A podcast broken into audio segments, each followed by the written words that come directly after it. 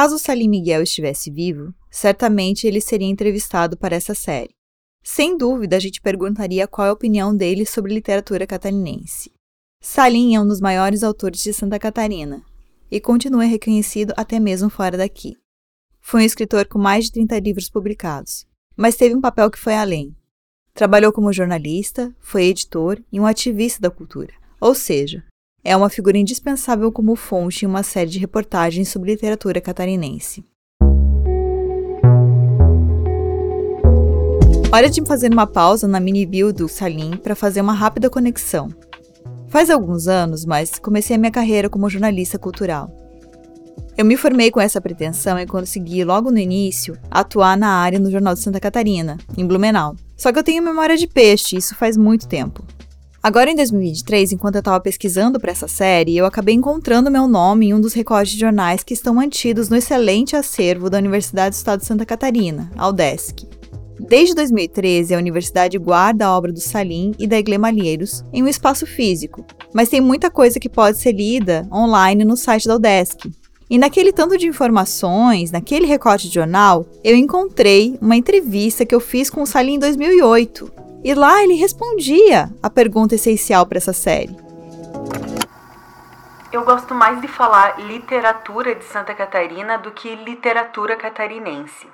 Tolstói dizia: Fala bem da tua aldeia e estarás falando para o mundo.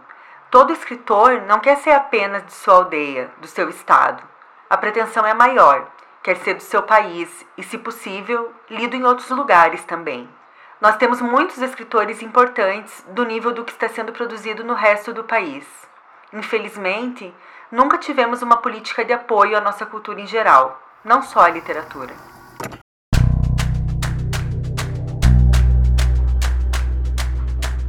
Eu sou a Carol Passos e você está ouvindo o quarto episódio da série especial do Pós-Fácil Podcast sobre literatura catarinense.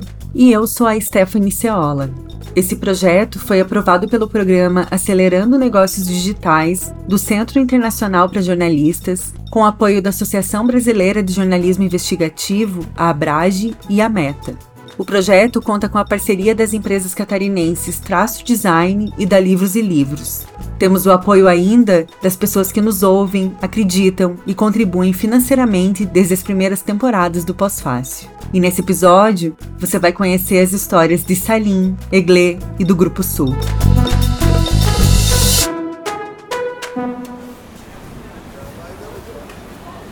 Salim Miguel nasceu no Líbano em 1924 e chegou ao Brasil com 3 anos de idade. A família passou pelo Rio de Janeiro e veio para Santa Catarina. Depois de morar em São Pedro de Alcântara e Antônio Carlos, eles se fixaram em Biguaçu, também na região da Grande Florianópolis, onde o pai do Salim abriu um pequeno comércio. Nessa entrevista para a TV UFSC, em 2011, Salim falou dessa jornada.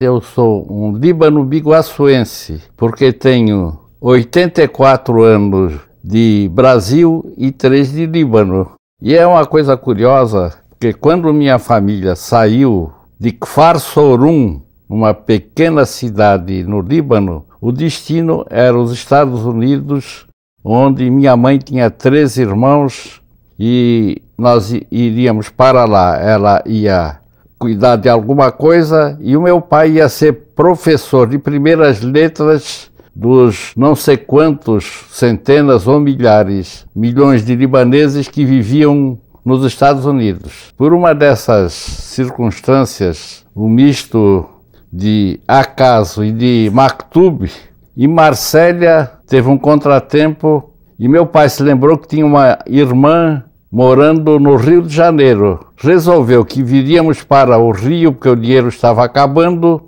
e do Rio iríamos para os Estados Unidos. Chegamos aqui e tanto meu pai e um pouco minha mãe não quiseram mais sair do Brasil. Maktub é uma palavra em árabe que significa algo como destino, aquilo que estava predestinado a acontecer. Salim usava bastante esse termo, e talvez atribuísse a isso seu desempenho nas letras. Ele teve uma vida dedicada às palavras. Em literatura, eu conheço absolutamente tudo. Eu fui sócio de gráfica, de distribuidora de livros, de livraria, fui editor, escrevo livros e sobre livros. Então, se há uma área em que eu tenho alguma experiência e me beneficiei quando comecei a escrever os meus livros dessa experiência, foi tanto no jornalismo quanto na literatura. Salim começou a escrever super cedo em jornais locais e publicou seu primeiro livro nos anos 50. Mas antes disso, muita coisa aconteceu. Naquela década de 1940, ele foi um dos responsáveis pela criação do Grupo Sul, um marco do modernismo em Santa Catarina. Foi nessa mesma época que ele conheceu a Eglê Malheiros, militante de esquerda, intelectual e também escritora e professora. Foi com ela que ele se casou. Eles tiveram uma vida incrível marcada pela vasta produção cultural e também pela luta política. Se você abrir um livro do Salim, vai encontrar nas dedicatórias o nome da Iglê. Para ele, a vida e obra se misturavam o tempo todo.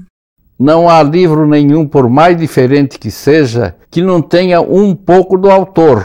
Eu não escrevo autobiografia nem biografia, mas eu trabalho em cima da minha experiência e da experiência dos outros. Eu incorporo nos meus livros muito do meu trabalho de jornalista. Por exemplo, tem personagens ou protagonistas de livros meus que são resultado de três ou quatro pessoas e outras ocasiões são ou coisas que me contaram, ou palavras que eu ouvi, ou a imagem, ou um som. A Luciana Racier Professora e pesquisadora, descreveu assim Salim Miguel e a obra dele no programa Livro em Cena, da TV UFSC. Salim Miguel ele é bastante peculiar, assim. Primeiro, ele é um grande intelectual no cenário brasileiro. Ele foi jornalista, ele foi roteirista, ele foi escritor, crítico literário, ele foi diretor da editora da Universidade de Santa Catarina. E em cada um desses aspectos ele teve uma atuação marcante. Então nós o conhecemos mais atualmente enquanto escritor, né, com grandes romances como Nur na Escuridão, que é um romance com vários dados autobiográficos, né, a história dessa família que sai do Líbano e que vem para o Brasil, para Santa Catarina, para Florianópolis. Mas nós temos também o ser humano, Salim, com valores humanistas, alguém sempre muito eh, simples, muito disponível. O Salim dizia assim: Fulano é uma bela figura humana e com valores de democracia, valores humanistas também no sentido de que a cultura nos permite experiências estéticas, intelectuais. O Salim viveu até os 92 anos. E uma das marcas registradas dele é a ousadia e a inovação. Alguém que estava sempre se reinventando. Um exemplo disso é a própria criação do Grupo Sul. Em 1948, por ação direta do grupo, foi feita a exposição de arte moderna, que mais tarde acabou na criação do Museu de Arte de Santa Catarina, o MASC. No mesmo ano começou a circular a revista Sul, importante produção do grupo, Três anos mais tarde, em 1951, Salim lançou seu primeiro livro, Velhice em Outros Contos. E sete anos depois, ele e Eglê escreveram o roteiro do primeiro longa-metragem catarinense de ficção, chamado O Preço da Ilusão. Nessa entrevista de 2011, Salim contou como tudo começou.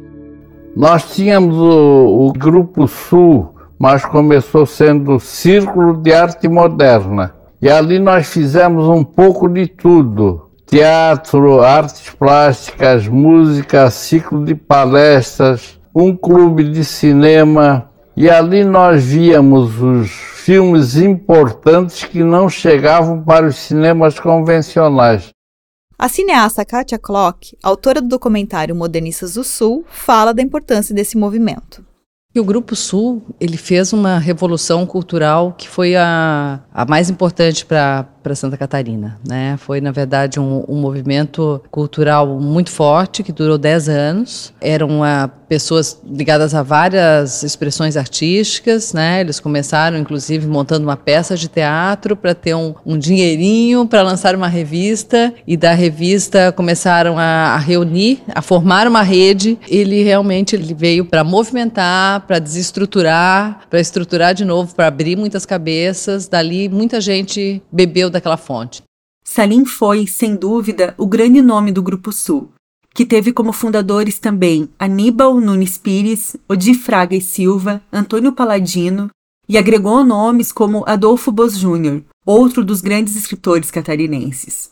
Mas um jornalista que acompanhou de perto os últimos anos do Salim ressalta a importância da EGLE. Bom, eu sou Dorva Rezende, eu sou jornalista, trabalhei 20 anos no Diário Catarinense. Eu fui repórter, fui, fui repórter de esporte, repórter de geral, é, depois repórter de política e, e fui também subeditor daí de esportes, subeditor de política e no final uh, eu fui durante 11 anos editor do Caderno de Variedades e do PC Cultura, né? O Dorva recebeu a gente no apartamento que ele mora, em Floripa, onde ele tem uma biblioteca invejável com uma coleção de literatura catarinense. E naquele espaço ele lembrou a relação que teve com Salim Eglé, que escreviam sempre para o jornal naquela época.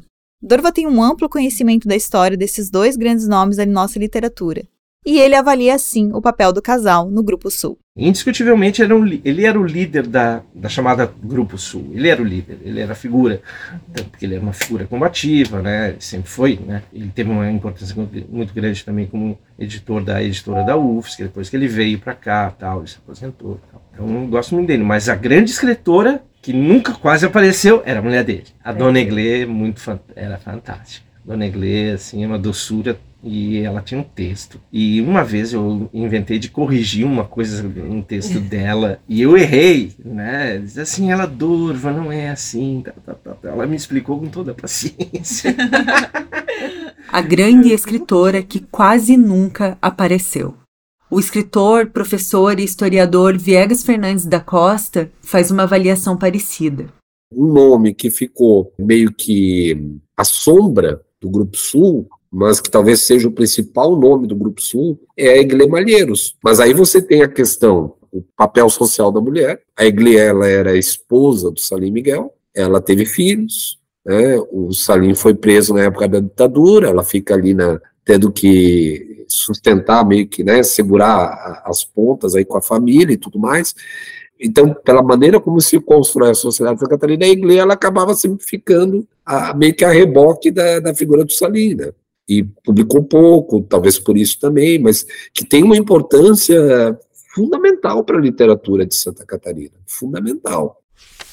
E o que será que a Iglê pensa disso tudo? Em uma entrevista antiga recuperada pela TV UFSC, ela falou sobre o Grupo Sul. Olha, o Grupo Sul é, não pode ser separado da época em que apareceu. O Grupo Sul é justamente um movimento de pós-guerra, quando os jovens se entusiasmaram com a liberdade que aparecia, reaparecia em nossa terra e reaparecia em grande parte do mundo. E essa vontade assim de dizer o que que se queria dizer, de pesquisar, de reencontrar o Brasil, não foi só uma manifestação de Santa Catarina, mas aconteceu no Brasil inteirinho. Para Santa Catarina, representou como que uma maneira de se desfazer de velhas teias de aranha e de uma mentalidade provinciana e colonizada que vivia de olhos na Europa e não olhava o chão em que pisava. Que mulherão da porra! A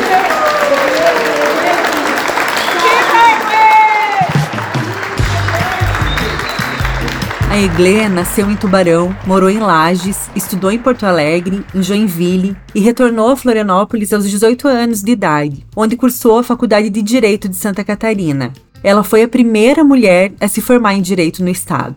Em 1952, a Eglê publicou seu primeiro livro de poemas, chamado Manhã, a produção literária dela inclui ainda o livro infantil Desça Menino, de 1985, Vozes Veladas, de 1996 e Os Meus Fantasmas, de 2002. Em quantidade, está bem longe das mais de três dezenas de livros do Salim. Talvez pelas outras atividades que ocupavam a atenção da igreja, talvez pelo fato de ser mulher e de tudo que isso carrega. O jornalista Dorva Rezende lembra da última entrevista que fez com ela para a revista Subtrópicos, que era publicada pela editora da UFSC entre 2013 e 2016. E ele explica como esses aspectos se relacionavam. Ela falando da vida dela, né? De, de como ela veio de Lages, o pai dela foi morto, foi assassinado, né? Aí ela veio de Lages para cá, né? E ela, muito cedo, ela começou a dar aula e ela, muito cedo ela entrou no partidão. Ela era o ente político muito mais do que o Salim. Né? Como não podiam prender ela, prenderam o Salim. Porque ela era professora, de, ela foi ela é professora de quase todo mundo, dos políticos aqui também. Né? Todo mundo passou pela mão dela ali no Instituto de Educação. E como não podia, ela, ela é uma figura muito importante. Ela, ela era o, o, o ente político do casal. Ela sempre foi a mais, né? Ela era do partidão. Ele, ele acho Salim eu acho que nunca foi integrante do partido, nem coisa, mas ela sim, né? Desde os tempos de estudante normalista, ela, né, sempre, né, fazia posição tal. Por da história, o pai dela era um promotor público, que daí estava investigando uns casos de umas falcatruas lá dos madeireiros, e os caras mataram ele, né? E aí ela, a família teve vir para cá. E ela sempre foi assim, pessoa muito contundente, muito politicamente muito para falar, gostava de falar, ela gostava, adorava Naomi Klein, né? Ela lia muito, né? É, ela sempre lia muito, muito, muito, muito, muita coisa. E ela, e ela lia para ele, né? Porque ela não ficou tão ruim da vida, né? Ela conseguia ler e tal. E ela lia muito para ele, tanto que saía, ela lia e tal. Ela ajudava, ela revisava os textos dele, é óbvio. Toda, ela sempre, professora, ela sempre revisou tudo que eles tudo que ele escreveu passava pela mão dela. Então eles é, é muito, eu acho que é uma literatura combinada, entendeu? Dos dois assim. Ela é uma escritora sem obra, uma grande escritora sem obra, né? Pô, saiu espaços, algumas coisinhas dela, poemas, tudo, né? Conto aqui, outro lá, mas é, ela é a grande escritora sem obra de Santa Catarina.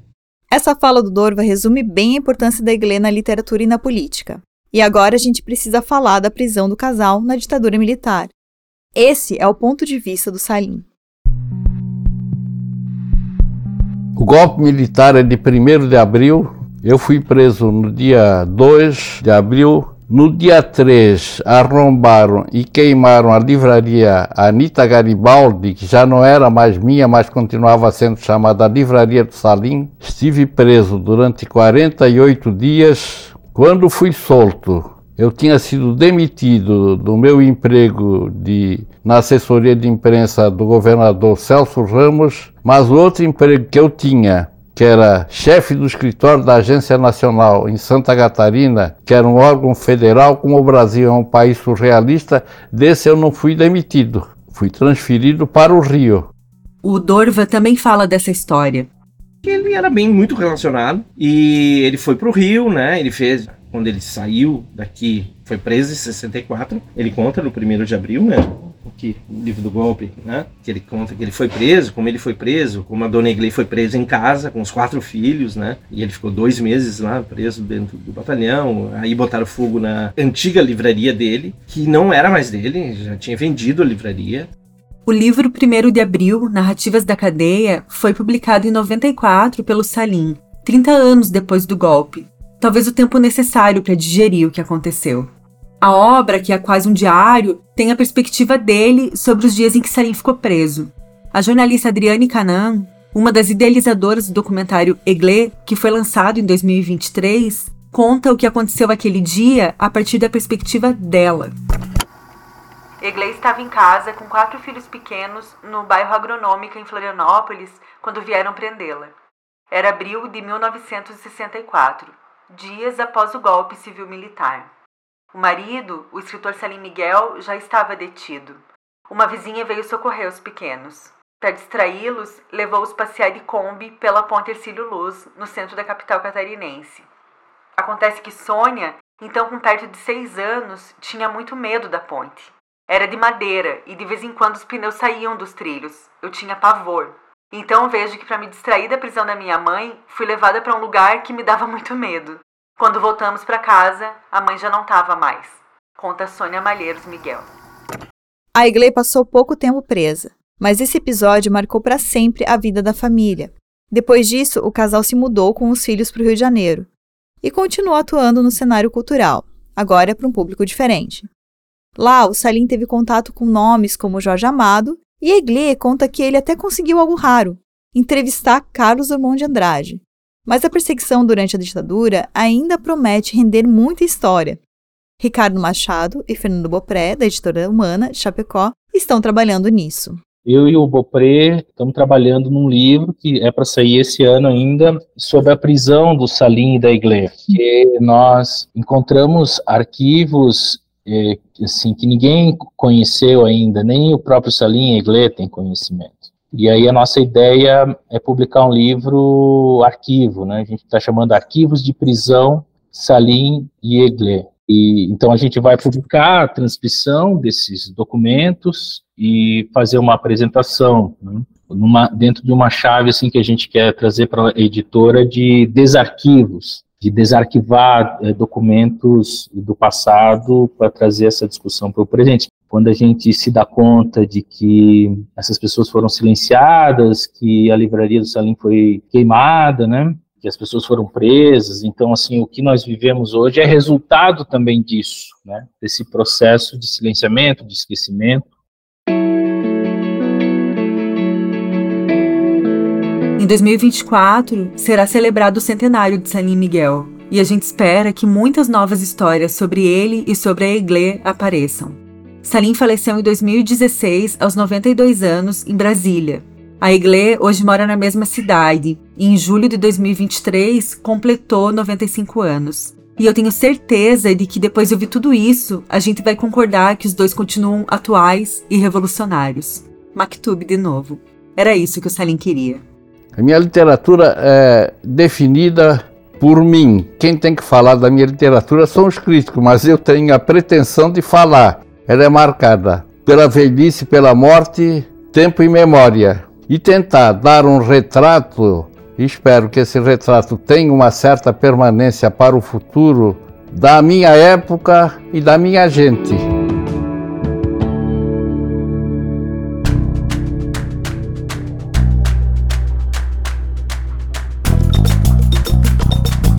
No próximo episódio dessa série narrativa sobre literatura catarinense, a gente vai falar de outro grande autor, admirado profundamente pelo Salim, o poeta Cruz de Souza.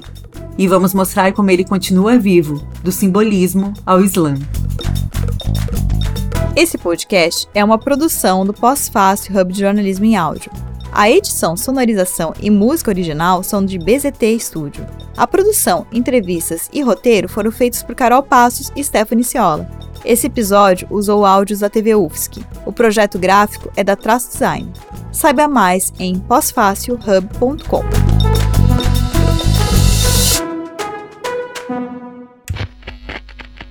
Esse podcast foi editado pela BZT e produzido por. Pós-fácil.